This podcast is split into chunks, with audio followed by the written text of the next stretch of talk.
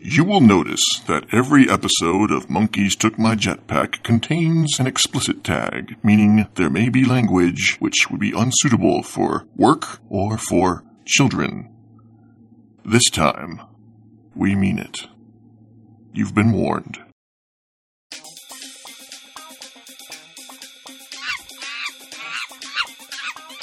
Monkeys took my jetpack.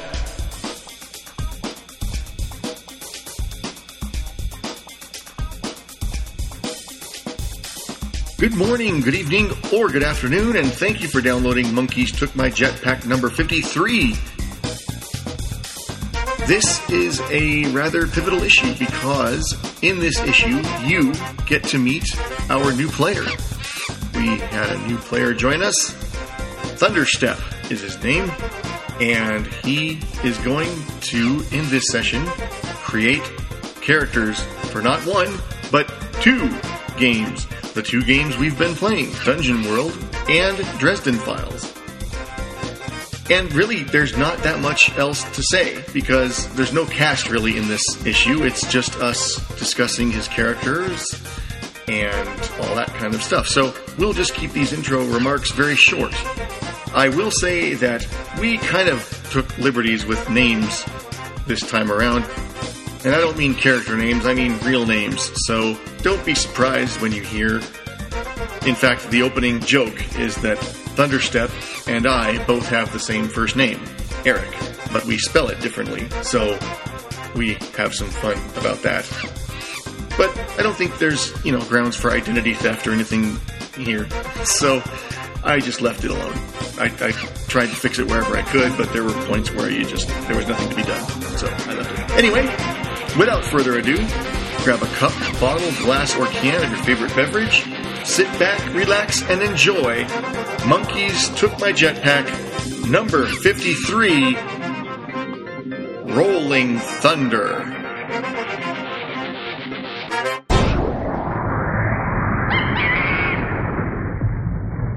Eric, hello.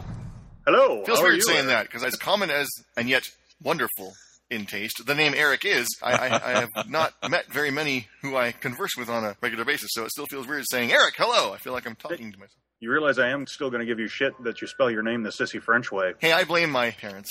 Okay. Thunder You guys Step should spells both Eric drop the like my last son names. does, so I prefer the K. Why don't you both drop the last letter and then change it for Q? Give it like a CH, be it real Teutonic. I actually Oh, that'd be pretty. Good. Eric, met somebody spelled their name A R Y K. that's just showing off. Yeah. Don't you just want to stab those people in the eye? Was it the 90s? I bet it was the 90s, wasn't it? Uh, yeah, That's got the extraneous Y and the extraneous K. That sounds like the 90s. yeah. I plead the fifth. That's all I'm saying. It, it was in high school. There you go. I need the money. it was cool, and I was hungry. So, gentlemen, the question Your on the child table effort is: thing. What are we going to do today? Well, I came in expecting to run Dungeon World. Now I own Wild West Cinema. There you go. Yeah, it's good. It's a good game. I really wish they would do more with it because One of a dozen Western games I now own and have not played. well, this will change because I think I will be ready to run it. If we don't run Dresden next week, I would like to run that. There, I'm committing myself. I'm having myself committed. That lends to another segue into continuing of Dresden, as we all plan. We need to figure out how best to integrate new Eric Yeah, Thunder's too fine. right. under Thunder, thunder, thunder, thunderstep. I'm sure you've never heard that before. Uh, yeah. Okay, I got it out of my system. I will never do it again. I'd like to believe that. No. I believe that you believe that. so it sounds like then we're probably going to do a bit of character generation. Yeah, I think we're gonna have to. No big deal, dude. Since you came prepared for Dungeon World, and also that's easy, especially for me who won't have to do any work, we do character generation for that. Yeah, that's easy enough, and it shouldn't take terribly long. Okay. And then maybe if we feel like it, we can all kind of work together to help create a character for Dresden. And by work together, Thunder, I mean, you know, how you like you tie stuff in with everybody else Yes.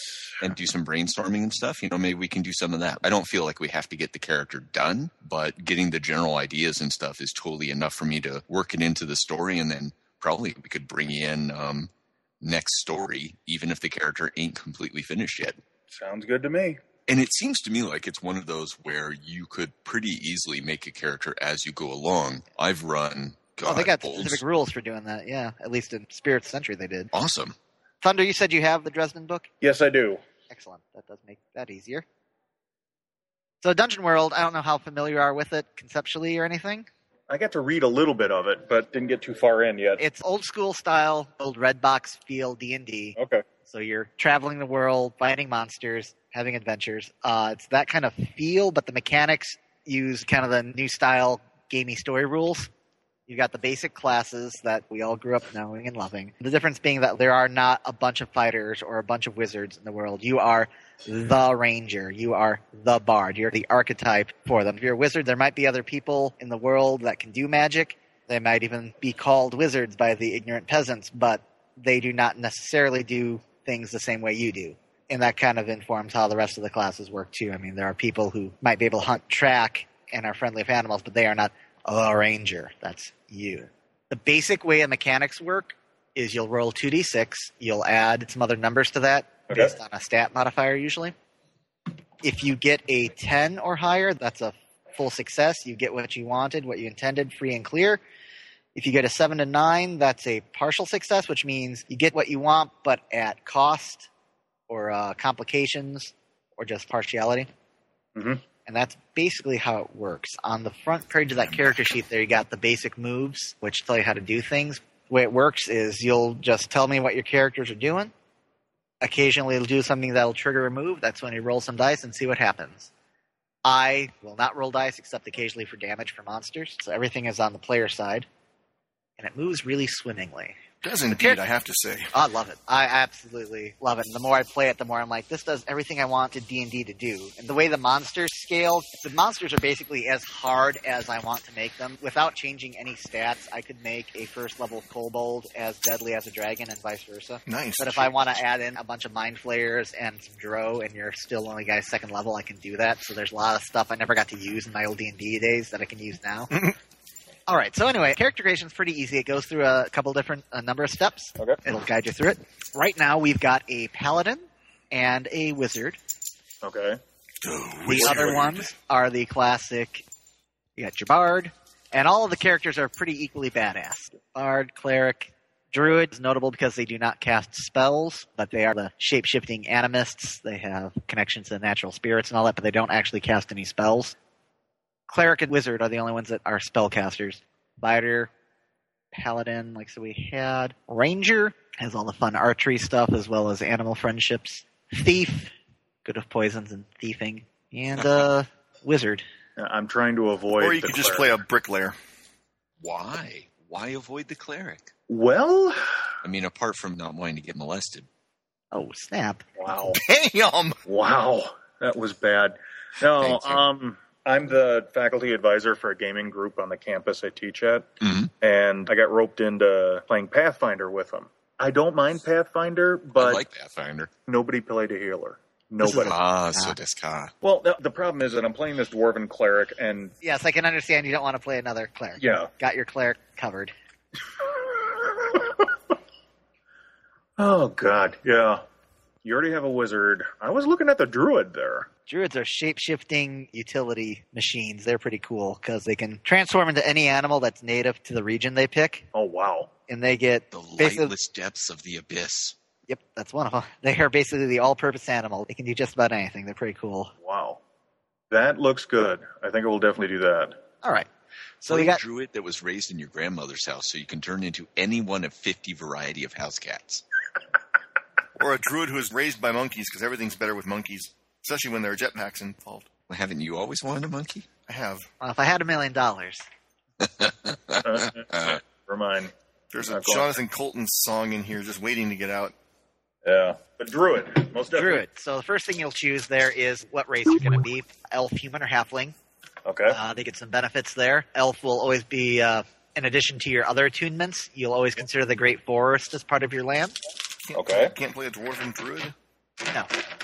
Keep in mind, this game is infinitely hackable, and there's all sorts of ways. If you want to play a dwarf and druid, we could probably figure something out. what was the way and somebody explained it? You have the noob, the power gamer, the metagamer, and then the weirdo. I'm the weirdo. I'm the one that usually tries to find the weirdest possible race. Not for power leveling or anything like that, but just in the sheer role playing challenge. Yeah. So what do you got so far? Humans. Oh, uh, both Humans. humans. Both humans. Yep. Mhm. Freaking pink skinned bastards. Uh, Sorry, that's my horde side coming out. I'd like to try an elf. All right, so uh, yeah, just mark off elf there. Then you got a list of names up there, including the elf names that you can choose from. If the thought of picking a name from a pre-generated list is morally offensive to you, Get over it. I can How do you really feel? so choose Elf. a name, and then you'll choose your look, picking from those options to the right of that. Wow. How about Bob? Is Bob an okay name? yes, I am Bob the elf. Yes, the reason I have names as a list is to avoid that kind of thing. Actually, if I could go with Palaquin. That'll be fine. Palaquin and the Paladin. Oh, Okay. Elf. Soldier of fortune is an elf called Palaquin. All right, I'll do the- Oh, will travel reads the card of an elf. elf. What's a furry hood? that's basically your headgear or your headlock. It's a gangster who looks like an ocelot. I guess so. or braided hair. Adopted by kindly ocelots. Seriously, my family abandoned me, and I was raised by ocelots. which makes him, in the eyes of the law, an ocelot. Yeah. Ah, Guys like ocelots, ocelot, ocelot. All right, there we go. That's a lot, a lot, that's a lot of water. Well, uh, All right, so you got All right. stats that are assigned there: the 16, the 15, the 13, the 12, the 9, and the 8. And in parentheses, there are the uh, modifiers. okay. Go ahead and plug those in where you will. We got the number and then the spot for the modifiers underneath. Don't worry about the weak, shaky, sick, and all that. That's conditions that you may or may not get throughout your adventuring life. For a druid, wisdom is going to be their big one. Their magic is based off of wisdom, and then basically the other ones are going to be important depending on if you make them important Okay. strength is going to help you fight dexterity is going to help you avoid injury when you're trying to duck and cover uh, and also help you with range combat con is going to improve your hit points intelligence is going to let you figure out what kind of lore and bits you know wisdom's going to be for perception and sort of things and then charisma is going to help you parlay talk to people All right, I got the number set. all right what do you got there just give me an idea All right, strength of nine, dexterity of sixteen, constitution of thirteen, intelligence of eight, wisdom of fifteen, and then charisma of twelve. every level you go up you'll get to add one to those Okay. will change. Uh, your damage there is a d6. Anytime you attack with whatever weapon, you're going to do a d6. Strength does not modify that. Okay. Other powers might. Uh, your armor is going to be based on what armor you're wearing. We'll get to that. Your hit points there is Mhm. six plus your actual Constitution score, not your modifier. Oh, okay. So nineteen. Okay. That does not go up unless you raise your Constitution. If you raise your Constitution, then it will go up by one along with the Constitution Gotcha. uh, but generally that will stay as it is. All right, uh, you got your three choices of alignment there. The little options under the alignments there are basically at the end of every session, every adventure, we go through and figure out experience points. You ask you, have you done this? okay. If you say, well, yes, I have done this, then you get extra experience. So, say if you choose chaotic and we ask, have you uh, destroyed a symbol of civilization? You're like, oh, yeah, I burnt that church. like, oh, okay, well, that's extra XP for you. Okay. So, So uh, you we have alignment right now is lawful for the paladin, and what was it? Neutral for the wizard, yeah, neutral. I'm more interested in like secrets and knowledge and power than anything else, really. and the paladin is all Judge Dredd, where it's like law. I am the law. There will I'm be actually no gonna do mercy for neutral. the heretics. I'm gonna do what makes a man turn neutral. Uh, Tell my wife Apathy, I my said hello. friend. All I know is my gut says maybe. yeah, I, I will do neutral. All right, Ooh. it shows uh, your race option here is elf. So basically, uh, the sap of the elder trees flow within you. In addition to any other attunements, the great forest is always considered your land. Okay. We'll save bonds for last. Okay. studied essence. Basically, when you spend time in contemplation of an animal spirit, you may add its species to those you can assume while shapeshifting. So you're going to start with a whole environment full of animals you can shapeshift into, but if you ran into some other animal later on, you spend some time contemplating its animal spirit, which we will decide in play, mostly by you, what that means and entails. Okay. Then you can add that to your list. So moving Awesome. over to Born on the that segues nicely into Born on the Soil. Okay. Uh, you learned your magic in a place whose spirits are strong and ancient, and they've marked you as one of their own. No matter where you go, they live within you and allow you to take their shape. Choose one of the following. It is the land to which you are tuned. When shapeshifting, you may take the shape of any animal who might live in your land. You automatically get the Great Forest because you're an elf. Now you've Yep. got some other options there too. The world right now is not totally defined, so if you choose a land there, then well, by gosh, I guess there is that land relatively nearby to where we're gaming. Okay. I'm gravitating toward the Whispering Plains. Yeah. I like the idea of changing into a buffalo and ramming the hell out of something. We had a lot of use Yes. of buffalo and elephants. In the game we played, we had someone from Whispering Plains. Elephant got a lot of use. All right. Buffalo are awesome. oh yeah. We used the buffalo too. All right, so the Great Forest and the Whispering Plains. Okay, so I guess the plains are somewhere nearby where you guys are. Good farmland. It's good farmland. Oh, the White Plains, where once the Dray Beast roamed. That's right. Hence where your armor came from. Hence my armor, Oh, yeah. see, it's already coming together. Oh, now that we actually have an elf in group, I'll run this by you. My initial idea for the elves is that their homeland has been overrun by the orcish hordes, and they are now wandering nomads with no homeland till they can drive out the invaders from their lands and return. All right. Uh, So I'm if you think that's cool, we'll keep it. If you've got some other idea for elves, since you're the elf player, then That's perfectly cool. I'm picturing Pelican now more of a wild child, somebody who well, probably when the evacuation happened, maybe like a child who got lost in the woods, and the woods instead of killing it, adopted it. there you go. Awesome.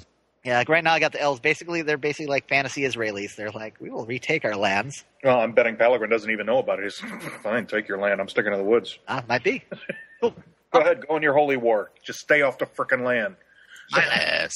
All right, so you've got the Great Force and the Whispering Plains. So choose a tell. It's a physical attribute that marks you as born of the soil. It reflects the spirit of your land. Maybe an animal feature like antlers or leopard spots, or something more general like hair like leaves or eyes of glittering crystal. Uh, your tell will keep in whatever shape you take, Antlers. That just sounds badass. uh, like like uh, spirally What do you antelope think? antlers or uh, what kind of antlers? Um, a buck. Buck. All right, Maybe stag would be a better. He goes. I was gonna say he goes for the cheapy antlers. just a buck. Oh, Thank you, ladies so and like gentlemen. stag We're antler. Here all week. Cool. So you'll have those whatever form you take, including elf. Okay. Horns of the White Stag. There you go. Starting to look very World of Warcraft in this druid. Sorry. No, that's all right. Nothing wrong with that. It's a fun game. I love World. I played a lot of World of Warcraft. Uh, by nature sustained, you don't need to eat or drink. When a move tells you to mark up a ration, just ignore it. So that's Cool. cool.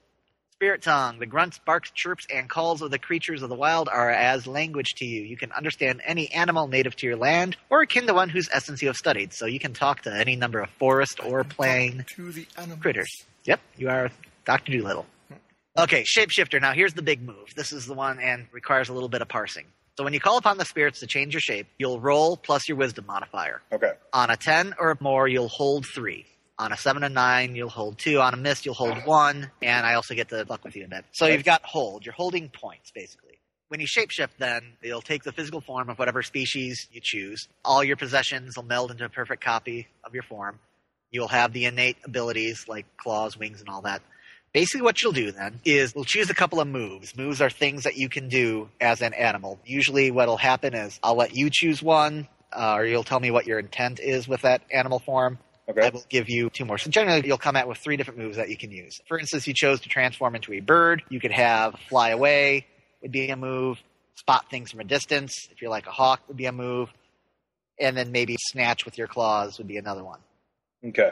What you can do then is those points that you're holding, you can spend those one for one to execute a move, and you do it without even having to roll. So, for instance, if you transformed into a bear, Okay. took one of your moves is rip them apart, spend a move, guess what? You just rip them apart. Assuming that it's possible in fiction. If you're going up against a iron golem or something, and a bear could not conceivably rip apart five tons of solid iron, well, then that's not going to necessarily go off. But going up against Joe Bandit, yeah. or uh, the orc chief. Guess what? That bear has just ripped him apart. Yep. So that's how shapeshifter works. You can basically use it as much as you want.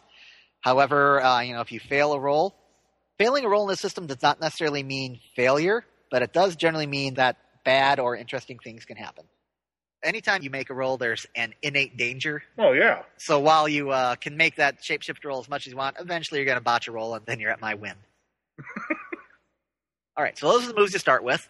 Uh, on the next page there, they've got a list of gear, an example of some common animal moves, just to give you an idea too. Nice. Underneath there is advanced moves. Each time you level up, you'll get to choose one of those advanced moves. Don't need to worry about it now, but it might be good to look at at your leisure to figure out where you're going to go. You'll get experience at the end of each adventure as we go through and ask what we've learned about the world, what you've succeeded. You get experience points also for playing up to your alignment. You also get experience points every time you fail a roll. So Oh. if you make a roll, yay, you've done what you've wanted. If you fail a roll, boo, you haven't done what you wanted, but you get experience points for it. You're learning. Yes. Okay. So uh, even failures, not bad. Your gear is what you're starting with there. Your load right now is six plus your strength modifier. That is how much weight you can carry before you start getting encumbered. Okay. All your items there have a certain amount of weight. You got your defenses you get to choose. You can have hide armor and a wooden shield, or one of them, or both of them. Probably just the hide armor. You also got your armaments you can choose there a shillelagh, staff, or spear. One, two, or all three of those, depending if you like. So hide armor. Check. Why the hell does a shillelagh weigh more than a staff? It's a big, thick. It's got that gnarled thing on the top. I have a shillelagh. You don't have a big, heavy one that you can use to block orcs with. Well, uh, okay, I'll I give was you gonna say, that. I'm not touching this. All right, I, I guess it would just be making it worse saying that it was my grandfather's. Yes, I suppose it probably Okay, okay. So I've only ever seen them in role playing books or at bullshit Ren Fair. So do they actually have that big gnarled thing up on the top that you always see? Or All those or what? cartoons I've seen had them, yeah. That's all I know about shillelaghs, other than that it's really fun to say. Not the one that I have. The one that I have was cedar. It is cedar. hmm Talking about was. It does have a more bulbous. No, it was cedar once, and then it changed. Yeah. Well, the thing is that it almost looks like a snake. Okay, cool. So you do have one end that's a little bit more bulbous, but it's not like a huge knotted end. Mhm. And all of it is very, very smooth. But definitely one end of it is for cracking somebody upside the head. Awesome. I'm looking at other I'm end- looking at Google images of them now, and yeah, all of these look like dapper canes, but then they also look like handed properly with totally uh, busted some skulls. Yeah. The Awesome. Irish way. So you have one end that's for cracking somebody upside the head, but the other end, the one of my grandfather's, it has more of a pointed end to it. Mhm. Not sharp, but the way you explained it to me is like, all right, one end is if you run across a snake in your path, you can just jam into it, and the other end is if someone pisses you off, you can just crack. It's for So- those two-legged snakes. Exactly. I think I'm going to go with the shillelagh now. I'm, I can't say no to that. Adventuring gear. So adventuring gear, basically what that is, is uh, you've got five uses on that, and those are basically blank slots that you can use. You're carrying your adventuring gear, and say, I need 50 feet of hemp rope. You mark off one of your uses of adventuring gear, and by God, you've got 50 feet of hemp rope. Or you need chalk, or a torch, or something like that. Okay. So it's an abstracted amount of adventuring gear. Poultices and herbs will help you. I believe that is for uh, curing poisons. And halfling pipe leaf actually helps you with your parlay rolls. Helps you uh, talk to people more and better. You get to choose one of those. And this is all your starting gear. You can, as uh, it presents itself, change and increase what you're carrying around with you. Okay. Now, How many uses of the pipe leaf do you get? Just one? Or, Six uses, and use two uses to take a plus one forward. So three uses, and then tell us your health score. You get plus one forward when you parlay with someone using the halfling pipe leaf.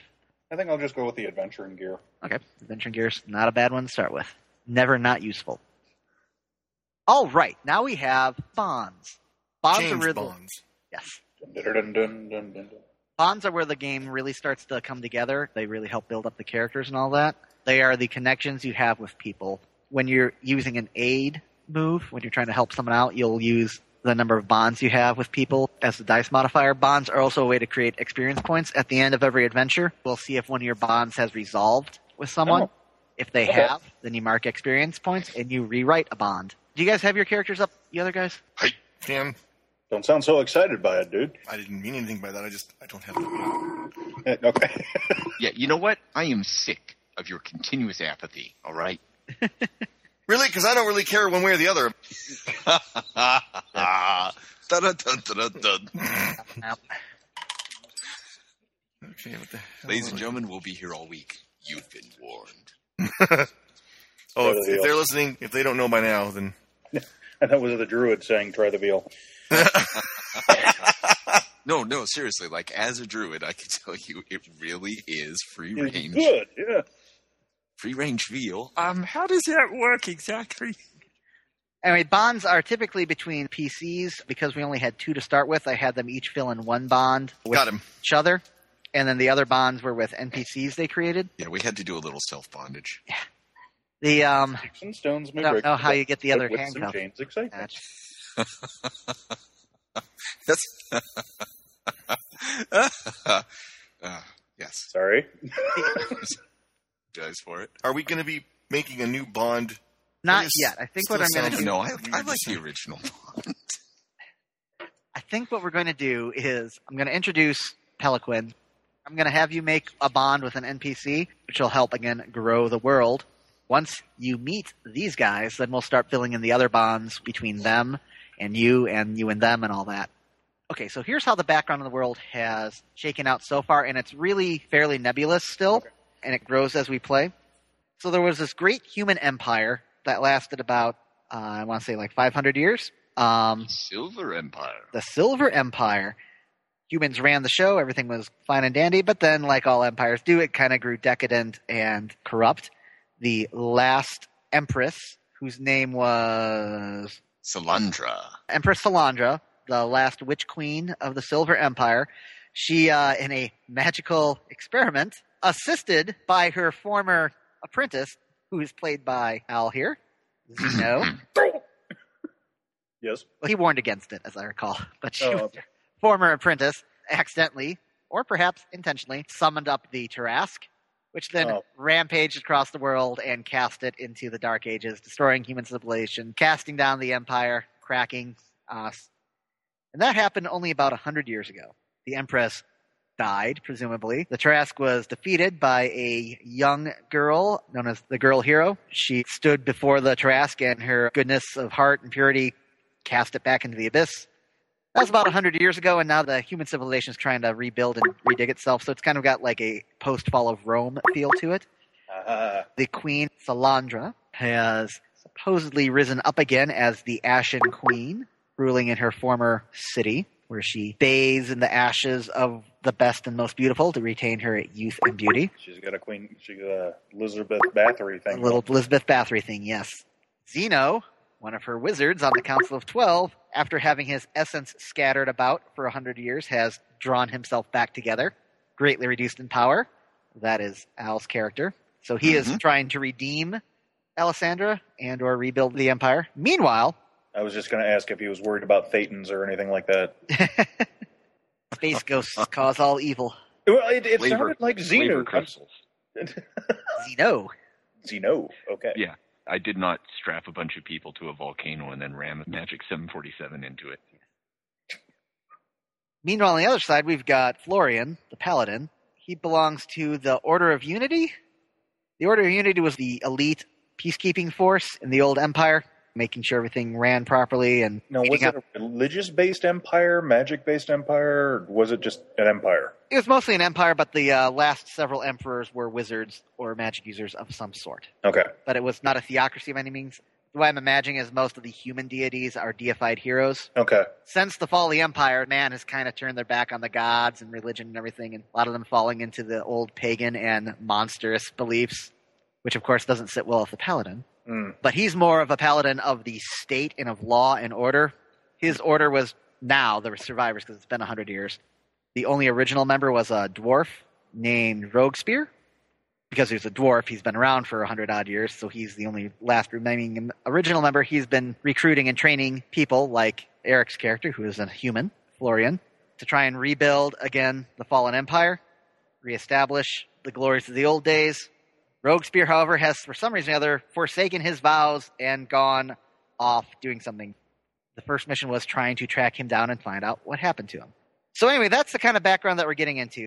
And they're kind of out in the western hinterlands on the other side of the mountains. So over on the mountains on the east, on the other side of them is the old empire. Mhm. The Titans are out in the western hinterlands where the adventure's taking place, kind of like post fall of Rome Britannia. It's kind of how I'm picturing it. Looking for this rogue, this missing dwarf mentor of his. So yeah, you've got basically the fall of a great empire. It's kind of Dark Ages feel. The general genre feel I'm trying to go for is kind of a Dragon Age or Conan type the Hyperborea and Yeah, the world's not ostensibly evil, but it's certainly gray and doesn't give a damn about you. okay, And things used to be better, but then people messed it up. people done effed it up. Yep. Goddamn night elves. Oh, sorry. Uh, Monsters have But come I back. you know, like the dancing night elves. orcs and we love dancing night elves. Monsters that once laid low for hundreds of years have come back in force and all that. To say nothing about just basic human evil. not my woods. Your wood. all right. So that's the kind of world you're coming into here. You got your bonds there. All right. You'll need to fill those with names. Uh, at this point, if you want to fill one or more of them with NPCs that you create, that would be all right. Okay. So I was looking at the last one where it has blank has tasted my blood and I theirs. We are bound by it. Yes. Does that have That's to an awesome bond. Yeah, does that have to be a humanoid NPC? No. Cuz I was thinking like a pack of dire wolves, the alpha. Oh, that's yeah, that is awesome. That works really well because the land they're in right now, back in times of old, was run by the uh, Wolf Clan. Out where they are right now, a lot of former barbarian tribes, which were eventually absorbed into the Empire. That's when they took the barbarian tribes and civilized them, often at the point of a sword. Again, Rome. Yeah. The Wolf Clan, and they all had their totem animals. The Wolf Clan was the one that ran this part of Ares. In fact, they're in a cairn of the Wolf Clan right now, or a burial mound. So, yes, that works quite well. Oh, now I know how to get you in. Oh, my goodness. Okay. Uh, let's see. Blackpad, that's the name of the alpha. Blackpad, the Alpha. Hey, Peliquin, there are some people poking around in the uh, cairn of the wolf. Great Wolf Spirit told me about it. You should probably go check that out. hmm Ah, that works beautifully. Oh, this game is like magic. This game and its ilk are really neat because you get a bunch of weird ideas, and then after a couple of questions, everything kind of shakes out, and it's like magic. Yeah, It's wonderful. Cool. I like watching stuff come together. Yeah, it's emergent. Emergent? Emergent. Emergent. Yes, it's emergent storytelling. I love it. All right. Well, we got a little more than an hour here. If we're doing Dresden next week, We should probably get his character. probably get at least a head start. Otherwise, if we can try and get it done over emails throughout the week, if that is possible, which to be honest is mostly going to be on Thunderstep and Al. Yeah. That works for me. Yeah, but we I should all like be- The idea of I mean, tossing yeah, we someone should all who be gets around. together, but I mean, the lion's share is going to be on them. Oh, I mean, the we- nice thing is, you know, uh, if you guys are actually there, you can provide input. yeah, I would like to provide input, but I mean, it's I have a selfish reason for wanting to do the Dresden thing. It's because that way I can just post this as a character gen episode and not have to try and splice the dungeon world stuff out that is also good. and all that Well, there you go. kind of crap. There Works you go. for me. And also, it gets us a head start on how he's going to fit. Okay, great. And that was my argument. Should I Too go right. get my books or not worry about it right I now? don't think you really need them. If we end up needing them, we can go get them. But what I'm looking at here is the important stuff, which is ideas, Okay. you know, the character concept and stuff. The nice thing is that between Chris's character Logan and my character Ezra, at least in their background and stat wise, we're both built that we know people. We've got Mhm. contacts, and I don't know if David does or not. I honestly can't remember how he is on contacts and knowing people. I'm just saying we have a pretty good in on like, oh, oh, there's a big old evil alien entity from beyond time and space. I know just the guy. to I call know Oh, about. a guy. I don't know why I didn't call him sooner, That's the guy. or or whatever, you know, that kind of thing. yeah. Yeah. Oh, we're infiltrating a party of rich snobs. Oh, I just yeah, both those work, and there's all kinds of ways to bring Yeah. in pretty much honestly, anything. we've got really. two characters that are pretty good on contacts. Absolutely. So, Okay. man, it's Dresden. You know Dresden. What do you feel Yep. like playing? Ah, what? We are doing it during the uh, war with the Red Court, correct? I- Yeah, Oh, this is lovely. before the events of Turncoat. Good. oh, good. have, have we read all the books? Everyone here? I, No. And if you haven't, it doesn't really matter. It's during the war with the Red Court. Things are really ramping up now. We're pretty much at the height of the war with the Red Court. So the fit is hit the sham. Yes. Okay. Yeah, where they're hiring just about anyone to be a uh, warden. Point, point, me, me. And we are in Southern California, Central California. Central yeah. California. Okay, Okay. So could I ask what exactly we have in the party? good idea. Yeah, sure, man. We, in fact, why don't you guys lay it out for me? Ezra. Ezra. Ezra is a uh, wizard of the White Court. He's originally from the Appalachians of Kentucky and has moved out here. Not really a slacker or hippie, but just kind of hangs out with those type of folk. The original concept was Bohemian Wizard. Hangs out in kind of like a group home full of all the uh, slackers and hippies. I guess that actually would be the way to call them. Yeah. he's a pretty confident wizard, dealing mostly in earth magic with a lot of like Appalachian hoodoo flavored into it. He has recently been, let's not say drafted, but conscripted, Deputized. deputized by the wardens as basically he is now a deputy warden. He doesn't get the sword, the cool cloak, or anything. He's just got all the responsibility, Oh, lovely. all the Ah, responsibility, and none of the power. Yep. I have been recently not really enthralled or bonded, but somehow influenced or connected with a group of ocean based fae, like Selkies and underwater folk, I think we could put it like the day may come when I will ask a favor of you. that kind of thing, yes. Okay. Um, so that's mine. And David, Mr. Mercury. David Mercury, a former cop. I did not write down his background, which is very bad on my part, but if I remember correctly, he grew up in Isla de Oro. which is our campaign city. Yes, it's our campaign city. And let's see, where to start with him?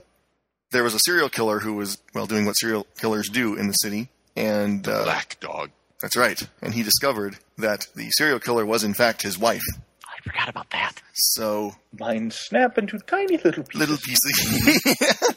so obviously they're not together anymore, and he's raising his. there were some relationship issues, you know. You know. my wife was I- chopping up. Mary Mac murder. There's there's certain People, things I counseling couldn't just support can't that. fix, and the fact that your wife is a serial killer is Oh, I'm among sorry. them. Yeah. wanted me to get into the business. I just So he's raising his child Annie on his own. He's living at a church hmm and he's living in kind of they have a, a bunch of guys who are down on their luck who are kind of getting rehabilitated and they kind of help take care of the church and keep the grounds and all that kind of stuff Yeah, it's a program they have. yeah so that's where he lives but his wife was a vampire and we haven't gotten to chris's character yet but she is his sister and as far as we know she was killed when they were attempting to arrest her Yeah, she had been arrested and everything else. She was being transported. that's right this is the wife, right? yes Yeah, and a train that's right all of the fugitive derailed. yes and hit the transport van. And while they never found the body, no one nobody could survive that crash So we're doing the fugitive thing here. Okay. Possibly, possibly. Me, it was the one armed man. Last time you said it was a three-arm man. which is it He keeps cutting them off and they regenerate. So they grow and cut, grow and cut. So then we have a white court. Well, we van- haven't gotten to the cool part. He's got a gun. Oh yeah, That's right. Yeah, He- you gotta in his- see what your character That's, is. that's right. I never got to that. At the lowest of his moments, he had a conversation with God, which he's still not sure he completely. He, well, he does believe, but he's not sure it's to the same degree as. Anyway, he is a holy champion, Ah. Okay. and so he has a gun, which is I forget the saint Pizzetti. Pizzetti. Patron saint of firearms. That's right. There is one. And Seriously? he- yes, there is. We looked it up. That rocks. Saint Gabriel Pacenti. Nice. So yeah, that's his weapon of choice, weapon of God, as it were. And he is called upon occasionally to be God's enforcer, Here, did we champion decide of the that- innocent. Did we decide that the handle was made out of the wood of the true cross? Yes, Yes, we it has wood grips, which are, are made from the true cross, and then inlaid into the handle and a bit of the barrel work is scrimshaw, which is actually the bones of Saint Pacenti. Oh, I forgot about It's, that. it's a reliquary. You got to use the line from Pulp Fiction, There are so many good lines. Yeah, which one are you apply. referring to? and I the, The one from Ezekiel. the, the quote unquote Bible verse, Oh yes, Kind of from Ezekiel, yeah. kind of. I know, heavily modified, but Go Well, figure. you know- go figure. Julius is not a biblical scholar. yeah, David Mercury's path is in fact beset on all sides. yeah. I picture David Mercury as being played by Bruce Willis. Um, Bruce Willis today. Yeah, Yeah, I can see that. I've been through a lot of stuff. I just I want to heard. go home to my daughter. It hurts. I want to go home. But no, there's demons, and I got to take this darn gun and go shoot them. Go shoot 'em up. Oh yeah, so part of that whole dark times after you found out your wife was a serial killer and a vampire is that when you left the force. Yeah, because he just couldn't bring himself to like the fact that he, as a cop, couldn't. He, we haven't really delved too much into the minutia of this, but the way I've always Oh, we, envisioned we, it, we went into some of it, yeah. the way I always envisioned it, and if this has changed from what we said at the time, it may have evolved in my head. But the way I always envisioned it is that he didn't figure out that she was a serial killer. There were suspicions, and of course, he didn't want to accept them. And people on the force kind of were like, no, man, this is the way it is. And then, of course, he found out. And the fact that she was that right under his nose and him calling himself a cop, he just couldn't live with that and remain on the force. Yep. So his job now? His job now is working for God, working for the man. Oh no, but the way you earn your bread. Oh, cab driver. Cool. That's how he makes his. Oh, I make my. Li- I'm a busker. That's my living. What's a busker? Uh, the guy who plays the guitar on the street, Oh, okay, okay. So you're a hippie. street musician. He's a licensed busker. Oh, okay. A licensed one. All right. Isla de Oro actually has a special area. I think it's Pearl Street. Yeah, the arts district. Yeah. And they, they We give a add certain number local of color for the licenses. to tourists. people. Gotcha. Yeah. But you're not all dirty and weird. You, you got to maintain certain standards. I mean, color, yes, but let's not go Yeah, crazy I'm, here. I'm, I I bathe regularly. See, I'm trying. Uh, to- so we have those guys, and we've got a White Court vampire. The White Court has a fairly strong presence in the city, in that one of the lesser families is based here in a rich district called the Heights, because, well, it's in the hills above the city, you know. Okay. So that's uh, what we uh, got uh, so far. It's a city in central California. hmm trying to think what the history of the city is. I know it's Uh, it'll come up if it comes up. I'm not too worried about filling in the, the yeah, whole I'm, I'm background just like right the, now. the feeling of the city. It's kind of a touristy area. You got a lot of the gentrification. It's a big struggle between the new stuff coming in, struggling against the old traditions. yeah, it was a big industrial city, and then it just has basically left America, Yeah. uh, Okay. including here, and it had a brief resurgence. They keep trying to jumpstart the city, and it's just not working. Oh, damn it. I think, and the big monster presences are the vampires, the White Court vampires, and then the Fae have a fairly decent hold in it. Yeah, there was a struggle with a rogue prince of the Winter Court who was using human agents and i- investing them with the powers of winter, which these guys were instrumental in putting a stop to. And there's also a Summer Court kind of duke like character here, but it keeps a pretty low profile. They're in charge of a network of ways through the Never Never as well, Okay. Yeah, there's a central location here for that kind of stuff too. a travel hub. I'm trying to remember what were allowable is. Well, Pretty Pretty in- much anything. yeah. Uh, yeah. Oh, tell me what you want to plan, and we'll find a way to make it work. because I was bouncing around a couple ideas. One I'm pretty sure wouldn't work would be a straight up goblin. That would be kind of hard to do in a human world, though. I could do it. Yeah. They've, they've got glamours. There are ways to do it. Simple lesser glamour power will let you pass as human. Yeah, no, I'm butterworm is for a different world. I'll use it. somewhere else. Oh, I love Butterworm. he's he's awesome. I just don't know if he would really fit into a campaign the way we've got it set up, though. Who's Yeah. Butterworm? A character from I don't remember the name of the comic, but he was a very cool goblin. Yeah, Courtney Crummins. Ah, that was it. Thank you. Here's a weird question. I don't know if it's ever been addressed in Dresden. Have there ever been things like Frankenstein's monster, Absolutely. a created being? Yes, no problem. Well, it has not shown up in Dresden, but you could just easily fit it.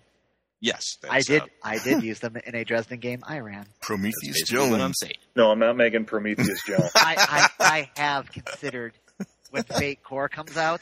ever Since I kickstarted, I've considered adapting Fate Core to Prometheus Jones, or vice versa. I mean, Yeah, if if you wanted to play a created being, you know, some sort of homunculus or golem or whatever, you know, invested with life essence in whatever manner you see fit, that would work just fine. I like that idea. And one of my friends would definitely give me shit because once again you're avoiding playing a human. He's, yeah, well, I'm sorry. urban fantasy. It's expected. Exactly. Yeah, it's fine. Okay, so yes, a created being. So, what do you have in mind? Tell me what you think of when you think of this character. We're not setting anything in stone. You know, we can move stuff around, and guys, feel free to chime in with your own ideas and stuff like that as we go along. Exactly. Thank you.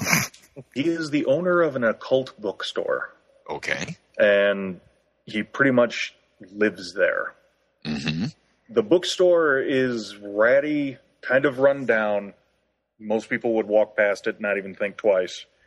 It has a lot of old, overstuffed armchairs. I'm picturing green fabric from the 70s type Nice. stuffed in corners. hmm Uh, no two chairs matched. And he does have tables and he does serve coffee, which is god awful. this is coffee that would strip paint. Mhm. Ah, so good coffee. It, it's strong. I mean, no, this is coffee, That is- strong coffee. You need a knife and a fork. That is the coffee for a working man. That's what that is, sir. If you're not prepared, the coffee will grab you by the throat and bitch slap you. Mhm. but I'm picturing him. He might have been around for a very long time. He's kind of accumulated the books and stuff like that, and he's been trying to lead a quiet life. Okay. He doesn't want humans finding out what the hell he is. Don't want no trouble at my place. Exactly. He definitely doesn't want to deal with vampires if he can avoid it. Mhm. Okay. Um, the Fae, he's much more neutral with them. It's along the lines of, all right, you don't fuck with my stuff. I won't fuck with you. Fair enough. I'm picturing the grounds are like a neutral ground. We could have a second accorded neutral ground in the city. Yeah, that would- certainly would be possible. Though it sounds to me like this is more by tradition, kind of. And he hasn't given any. Maybe he's trying to get it accorded. I don't think he really would want it to be accorded because that would draw too much attention. Ah, okay. You know, if he's- Attracts the weirdos. Yeah. You know, his whole mindset is, yes, I'm selling these books to the weirdos. I accepted the, we- I am a weirdo. You are all weirdos. Yeah, Very good. very much so. That is very good. That was, that Thank was you. awesome. Was Oh, that Al? Yeah, that was Yeah, me. that was it. I just assumed it was Eric. Yeah, 'cause he's so good with the voices. yeah. So it sounds like this place is neutral by virtue of the fact that, well, he just hasn't given anybody any reason to cause trouble in his place. Keeps his nose clean. He does have no problem picking somebody up and chucking their ass out the door if necessary. There we go. Mhm. It sounds to me like you're picturing Mary Shelley's Frankenstein's monster, who was erudite and philosophical and a thinker. Very much so. Somebody that has seen probably both the best and the worst of humanity. So, what do you picture as this guy's origin, or is that something that you would prefer to keep between you and I? I'm thinking like a select few know what he is, but to most intents and purposes, he just looks like a large human. Okay, that works. No bolts in the neck? No, it wasn't that type. Aw. I because I am kind of picturing him. I'm on the fence between a full blown homunculus, Mm-hmm. Mhm. homunculus, however, you- Homunculus, unless you are part mink, in which case you could be a homun- homunculus. Or if you were part monkey, you could be a homunculus. Yeah. a monkey with less. Ah, my tongue. Okay. Never mind. Uh, I'm on the fence. Yes. I'm on the fence between that and essentially something like a Frankenstein's monster. I like the idea of however he was created, he looks like a large, maybe kind of weird looking, but people are weird looking. I mean, you ever look at people? Yeah.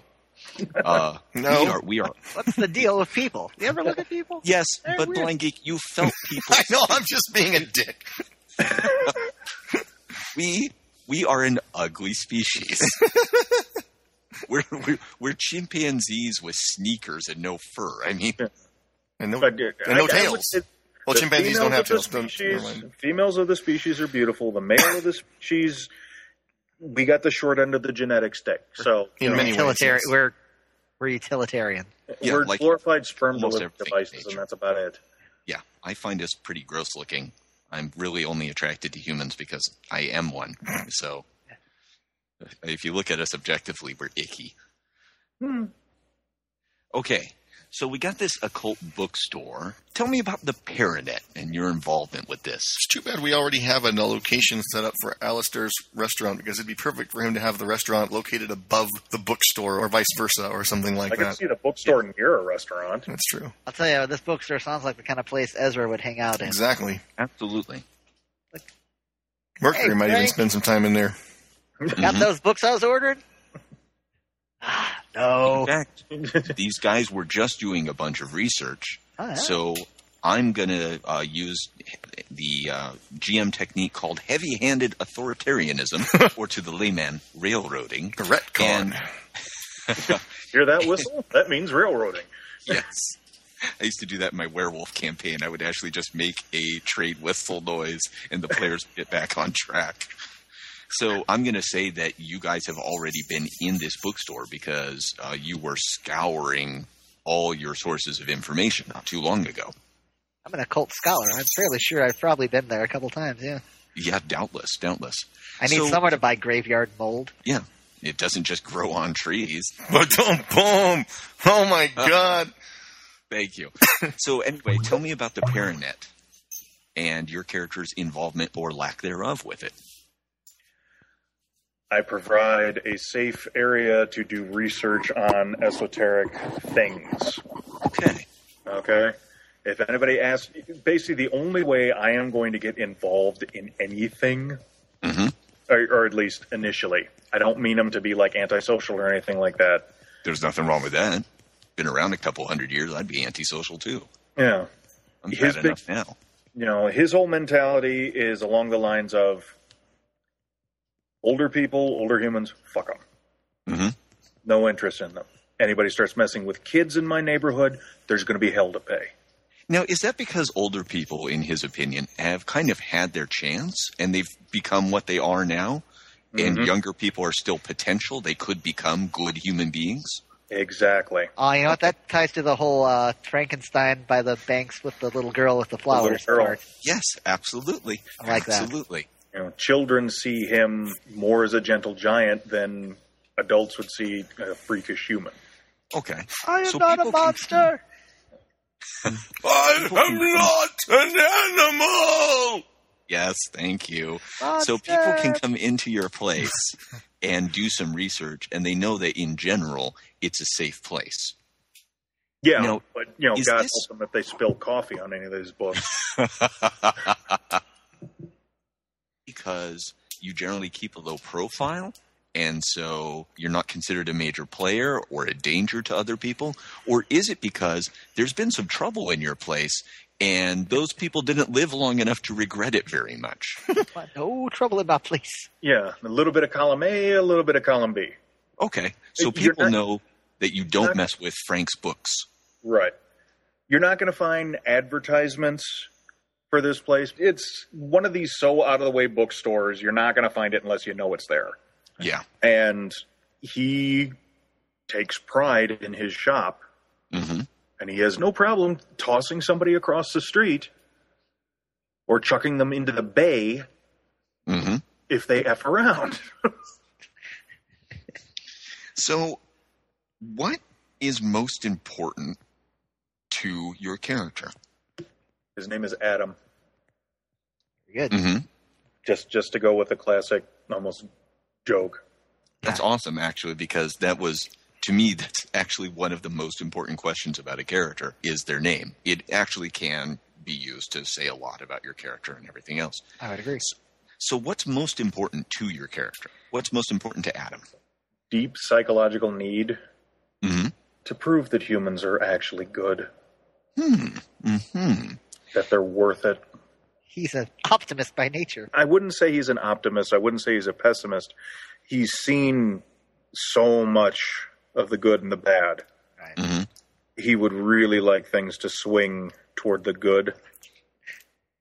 Nice. A cynic is just an optimist who's been hurt. Him and Mercury Yeah, have a lot that's a in ver- common, even though it isn't anything really spelled out. But Yeah. yeah, that's awesome. Except I'm not sure Mercury would be in. I don't know how. If I'm going with the Dresden verse, I'm not sure how a holy champion of God would do going into a cult, going into an occult bookstore. Are you kidding, man? Remember that time you just dropped off a fare? You were turning around to go back, and then you your tire blew out, and you spilled your coffee all over the place, and you'd had like a week of bad sleepless nights before then, so you needed coffee, and you saw a shop with coffee. Oh, there we go. Yggdrasil. Is that the name of the place?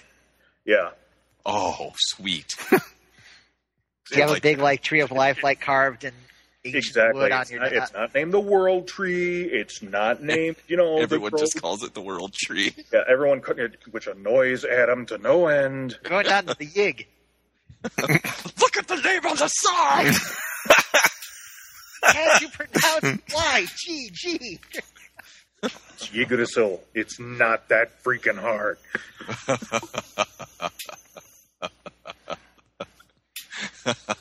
David just calls it the bookstore. You know, that I can bookstore. accept. The coffee.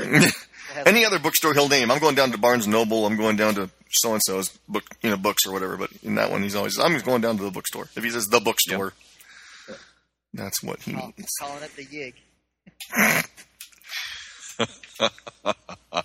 and that's such a fucking California thing too. I- Down to the Yig, gonna hang out, coffee, read some books, Oh yeah, see if I got that copy of the uh, canoptic manuscripts I ordered. like you know how you never call it Frisco, it's San Francisco or the city. Mhm. Sure. Uh, it's it's the the same thing with um, Isla de Oro. You know, pe- some people call it the Dell. so I could totally, s- yeah. And people from the city hate that, but that's such a California thing. I can completely see people who are trying to be hip or whatever calling your place the Yig, and that's just the kind of people that Ezra would be hanging out with. Apparently, the type of people I'd be hanging out with. Yeah, you- you- I think Adam has learned over time telling people to get the fuck out when they call it the yig is not good business. Which only Yes, drives, I'm here at the which yig. only dri- only encourages Ezra to do it more. That's the problem. Yeah, I could I could just picture like some hipster on their cell phone is yeah I'm down here on the yig. Adam yanks the phone out of the guy's hand, chucks it out, and goes get the fuck out. Crushes it with one hand. Yeah, you just get the fuck out right now. By the way, define children and young people. Yeah, Um, his cutoff point is thirteen. Okay, I'm out of luck. works, works. Once they get the age of rash, uh, age of reason, they're out of luck. Yeah, So, go if ahead. someone asks for help, he will help them. But the cynic in him is you know it's like ugh. once they see the monster and not the man, fuck them. hmm Mm-hmm. so during the um, the unpleasantness Man, I'm um, dropping a the couple F-bomb years a lot. back, what's that? I'm dropping the f bomb a lot. I'm sorry. Oh, sh- We got an Doesn't explicit bother. tag. Don't worry about it. Fuck Well, it. it, it- I'm trying to make sure that the that the uh, the foul mouthed dwarven cleric does not get in on this. so um, during the recent unpleasantness a couple years ago, uh, guy calling himself the Winter Prince, he really was just a kind of outcast knucklehead from the Winter Court, but he got a bunch of human followers like skinheads, and he infused them with you know winter power and stuff like that, and was trying to stake out the city as his own personal domain. Um, in you know the tradition of like the Knight of the Long Knives, sort of going after his political enemies and everyone who'd wronged him and people he considered weak and stuff like that with his uh, you know human rabble. What did Adam do during all this? Lay low, board up the doors to the shop, take it to the streets with a tire iron and a chain. I mean, what was going on? the families, the families, or whatever houses or anything in the area where he lives with his shop, Mm-hmm. they were safe Okay. because Adam doesn't really need to sleep. Mm, okay. I could I could joking I could jokingly say he needs to recharge from time to time. okay. Um, but I could easily see him out there just kind of like walking up and down the streets at night. Not with a tire iron, but definitely with a chain wrapped around one of his arms. Okay. So that doubles as brass knuckles, and if somebody tries to run, Yeah. Oh, and you know what a chain is made of? metal. Coal. And it- mm-hmm. Yeah. Could Very well be made of iron. Mm-hmm. Okay. So, um, where's this bookstore? We've got a couple areas. I mean, picture your typical kind of, well, it's really your typical American city. It's got pretty much everything. But uh, there are some older areas that are mixed residential and light industry, like the places that were built during in like World War II. Mhm. And uh, in a lot of those places, it's like the original families or stuff like that still living there, but some some commerce and retail and stuff has crept in. Uh, there's a tourist district um, on a street that leads down to the boardwalk, and then there's like the beachfront boardwalk type place itself. There's also a lot of suburbs. So where do you picture this place being? I like the older industrial area Okay. with the mix of the old families and maybe a couple new businesses. To right. Part of that is because he probably, even though he doesn't like older humans, the really old ones, like the old geezers, quote unquote, those he gets along with. Okay. I could see him like, you know, slow days sitting out in front of his shop playing chess with maybe like an old, old war vet. Totally works. Yeah. And I also think he would want to stay closer to, even if it's just the remnants of the old industrial things. Mm-hmm. Because I, the more I think about him, the more I'm picturing him as being, as being very close to like a Frankenstein's monster. So has he been here a long time then? Like since the days when Isla de Oro was a collection of orchards with an airfield? Was that World War II? That would be pre World War II. That'd be like, you know, like 1908 kind of. I mean, the city's been around for a long time. You know, it was- He, okay, he hasn't gotten to, to Isla de Oro till after World War II. Okay.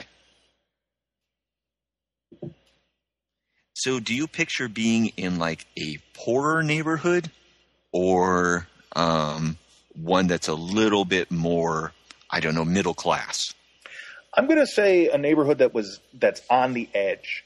Okay. Uh, basically, it was poorer, but when new Mhm. businesses and stuff came in, they tried gentrifying that area, and it didn't. It just didn't get very far.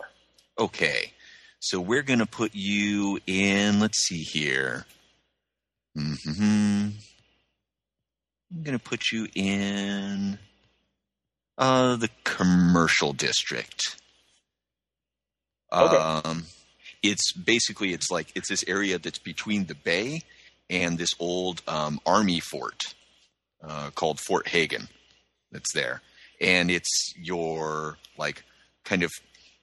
Uh, some very old homes, a lot of post World War II homes, and there has been or there have been sporadic efforts at gentrification from time to time, most of which have fallen through. So Yeah. you've got like ranch style homes and some like old colonial types, you know, like gingerbread houses and stuff. And then here and there, there'll be like a pawn shop that's been closed for a year or, you know, a supermarket that's doing okay, you know, that kind of thing. Okay. So let's see. What about these guys here?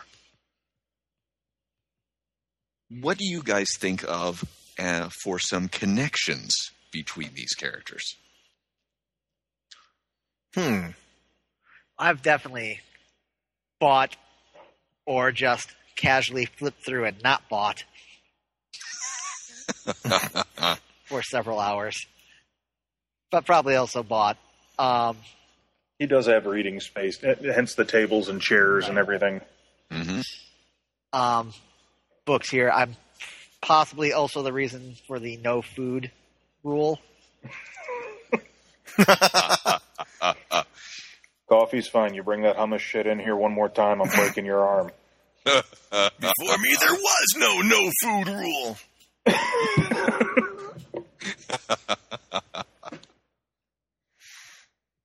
Um, I am also probably dedicated to trying to get him out of his shell and get him out into the greater uh, supernatural and just community in general. hmm Just to like, because nothing worse than a grumpy person. like, Speaking as a typically grumpy person, nothing they hate more than that chirpy bastard that comes in like, "Hey, come on, why don't you come out? We're going. We need to go out and meet some people." This isn't another blind date ambush again, is it? It's not not a blind date ambush. mm-hmm. Do you have any idea how hard it is explaining the scars? Chicks dig scars. Keep telling you. Great.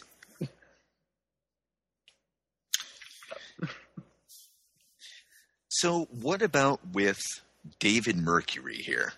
Blind Geek or uh, Thunder, you guys got any ideas? Or heck, Josh, if you got any ideas? Well, I should point out that blind that uh, David Mercury does have a small child.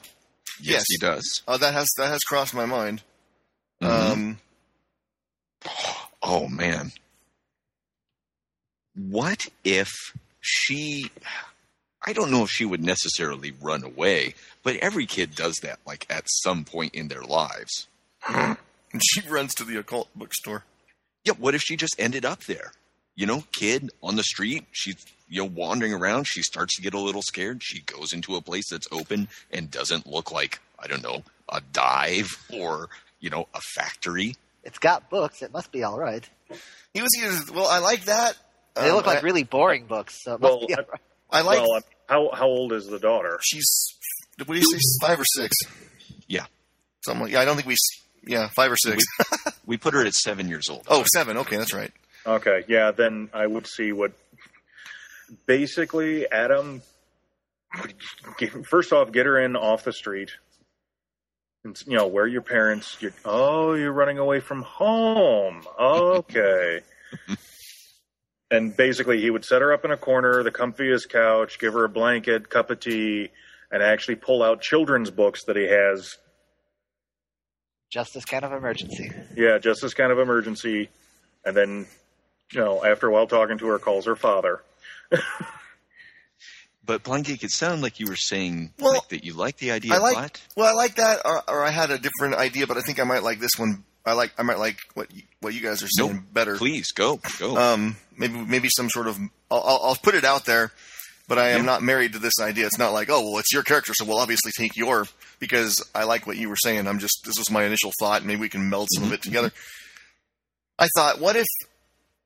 Because I I, I I I like your your idea about the cab fare, but maybe it was when he was on patrol and it happened because I was thinking he finds this bookstore and at some point Works. he he confronts you know when they find out that his wife is the serial killer 1st thing he thinks is I got to get Annie out of here hmm and maybe he thinks where where could I hide her that that, Oh, that Oh, she wouldn't look okay. The And one so- could have led to the other. Yeah. You met him because she ran away, and then when you needed a a s- safe spot during the vampire murder rampage, I was going to say, on, on the good side of the thing, you know, you come to pick up your daughter and she doesn't want to leave. I actually kind of like the idea that they both are true he met him Mm-hmm. Mhm. and she met him, and they didn't know that each other knew him until he Yeah. goes to take her somewhere to hide her, and oh, oh, the bookstore. Okay, what do you mean? What do you mean the bookstore? You know this? Pl- or she actually pronounces it right. Oh, yip, yip, yip. How do you say? yeah, it? she can pronounce Yggdrasil perfect. Yggdrasil. Yeah. Yggdrasil. Has problems with spaghetti, but Yeah, exactly. No problems with Yggdrasil. Yeah. Why do you use that word? Well, he was reading stories. why Uh, Uh-huh. YGG did uh, quite obviously Yggdrasil, Dad. Yeah, oh, God. exactly. Yeah, I could see him doing like a children's story time at his, at his Es- shop. especially the way we, uh, especially the way That's Alice adorable. made her very kind of precocious and and and uh, it, that that fits quite nicely, I think, hmm with the way you've been characterizing her so far. Frankenstein with the Children's Story Hour is adorable. I like that idea. I'm- yeah, I could definitely see him do that as like a community thing. Yeah, and that works. Okay, so do you? Um, th- she's part of your character, Blake. So I want to give you final authority on this.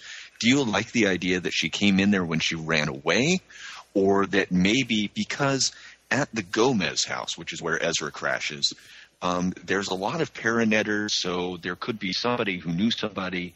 And you know how Mrs. McBill, who runs the place, is always organizing activities for like the single mothers and a lot of their other kids and stuff. That maybe they went there for storyteller hour. Mm, I like I like the runaway thing better, Okay, uh, and I like the fact that they both found him and didn't know it. yeah, That absolutely works. So I'm going to use Ineffable my- will of God there. That's right, exactly. Yeah. and thought of it, but yeah, exactly. and I'm going to use my um, Found up where you massive need to be. GM powers here to say that this was during the time of the Winter Prince.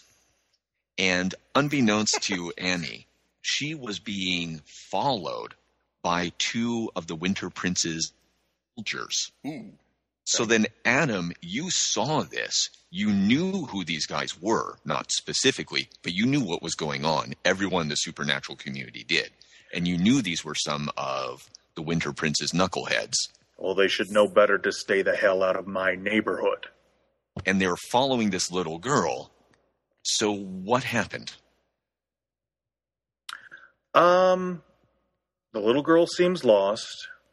Adam comes out, talks to her for a little bit, finds it's, oh, you're running away.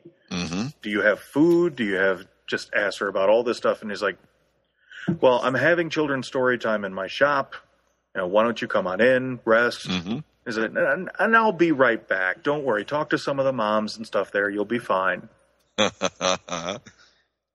Closes the door, picks up his chain, and, wa- and subtlety is not in his nature. Just walks right up to the two of them and goes, "The hell are you doing?" I was really picturing this is only a suggestion, but I was picturing he goes walking up. One of them starts to say something, and Adam just clocks the guy in the jaw with his chain covered fist. Yeah, I could see that. Just don't doesn't even give him a chance to talk. Just then looks at the other guy and is like, "Pick up your friend and stay the hell out of my neighborhood." okay. Okay. Works. I actually have- So- had a thought about their Please do. relationship, Mhm. which is all this stuff happened. Her mom's serial killer. Yeah. What she may not even realize what that means, or at least not the same way an adult knows what it means. She just Mm-hmm. knows mom got sick. Yeah. and had to leave, or Mm-hmm. and, and and was killed. I don't even know what we haven't really discussed exactly what she knows. But I love the idea actually that, and this may even be unbeknownst to David. Fine with me.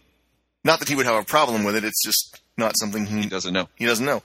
She and Adam have a kind of a confidant relationship where she. Ah.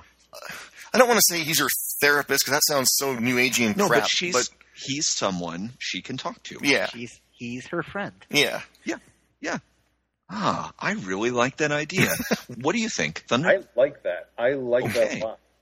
So the daughter's Ah. name is Anna, daughter of David. uh, Annie, I think. Annie, Man, tell you what, you know what? Yeah. I really want to skip forward at some point six years and see what happens when she does become a teenager slash Oh, adult. that's a and- great idea for a side story. and see what happens to their relationship. It's like, oh, I hate adults, but now you're becoming one. But you've been so nice. So they, she's gonna turn thirty. She's gonna change. She's gonna become stupid like the rest of the humans. Oh, it always happens. see, Al I'm- thinks of this and says that would make a great side story. Blind Geek thinks of this and says, "Boy, if I was running this, this is magic, man. Anything can happen." Oh yeah. She gets stuck with some spell that catapults her forward by six years. Anyway, I don't know. That could be picturing interesting. Adam, it's not so much that he hates adult. Well, there is a little bit of the hating the adults and stuff there, but a lot of that stems from the simple fact that he's been hurt and burned so many times, Yeah. Yeah. Yeah. and it's when the kids turn into teenagers. It, he stops being their giant friend, a nice comp, you know, someone they could talk to, to that big ugly guy that runs the bookstore. Jackie Paper Yeah, look, I just- came I no just- more. I'm curious in seeing what happens when she does start to get older and how that Yeah. relationship and friendship pans out. It would be an interesting I- story. Maybe she'll prove him wrong. Maybe she'll just confirm everything he already knows. Hard But to Yeah. say. what would be interesting is if he was that much of her confidant, I can't picture her turning away from him, but he might turn away from her going, You're just going to be, yeah, exactly like Yeah. yeah. that. the broken girlfriend s- syndrome. Why make friends? They're just gonna leave you. Mm-hmm. Interesting thing to think of. Yeah. All right. I'm liking this. Yeah. One more really important question here. Yeah. I really like Quag's Wuppetum. Yeah, So it doesn't have to be necessarily, but if you were trying to describe Adam by comparing him to like an actor or a celebrity, who would you say, ah, he kind of looks like Ving Rhames. Oh wow. Oh, that's great. I I know who Annie's would Ah, be. remember the name as a big, weird-looking dude, but I don't remember exactly what he was. He wasn't the guy who played Jaws, was he? No, that's Richard Keel. No, Big okay, Ram's the thanks. big black guy. Ah, He played Big- Marcella. He wakes up. Till next time he sees the big black motherfucker, get out of his way. okay. That's from uh, nice. that's from Give Him Hell Malone, which is an excellent modern noir movie. He's in all the Mission Impossible movies. was he Marcellus Wallace in Pulp Yes. Fiction? Yeah. Gotcha. Oh, that's great. And Oh, Annie it's is nice to Mara have Wilson. Not just like a total white bread game too. I mean, white people are okay, but you know Gotta deal with him. they're they're a fact of life. Yeah. But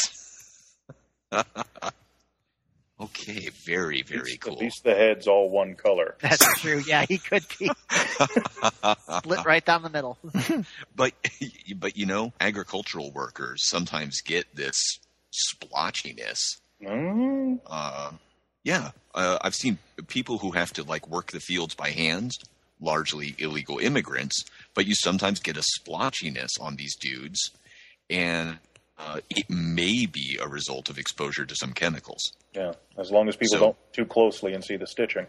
Yeah, and Oh, I even if forgot- they did, you know, what people are immediately going to go unholy abomination. No, Yeah. they'd be like, oh man, what happened to that dude?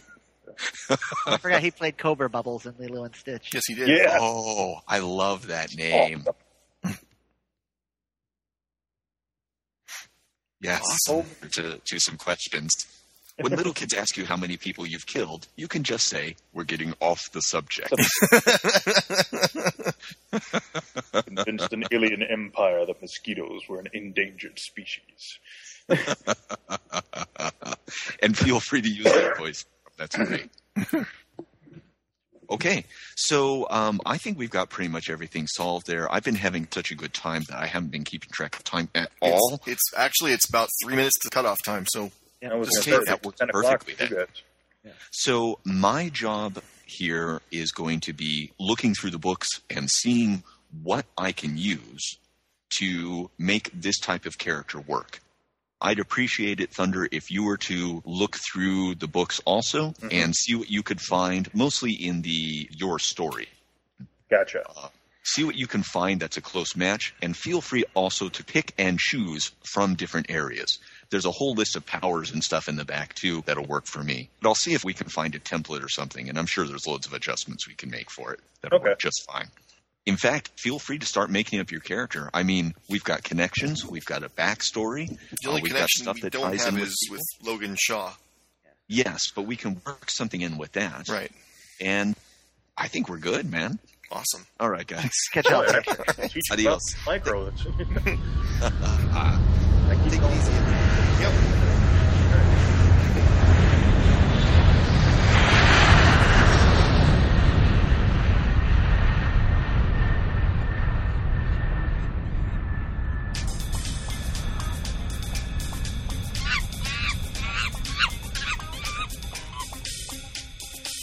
And there you have it. Now we are ready for the next Dresden Files session, where we are introduced to Adam. I think you'll like it. It should be coming fairly hot on the heels of this issue. I have had help from Bambi of Porcelain Llama Theater. Check the podcast out, you won't regret it in editing, so I don't expect there to be much time between this and the next issue. So, in the meantime, if you want to give us feedback, we would love to hear it. Just like us on Facebook and uh, leave a comment, and we'll respond. Or you can send feedback directly to feedback at mtmjetpack.com. So until next time, this is Blind Geek thanking you for listening and reminding you that your imagination is just like a jetpack. You've got to keep it fired up and always let it soar.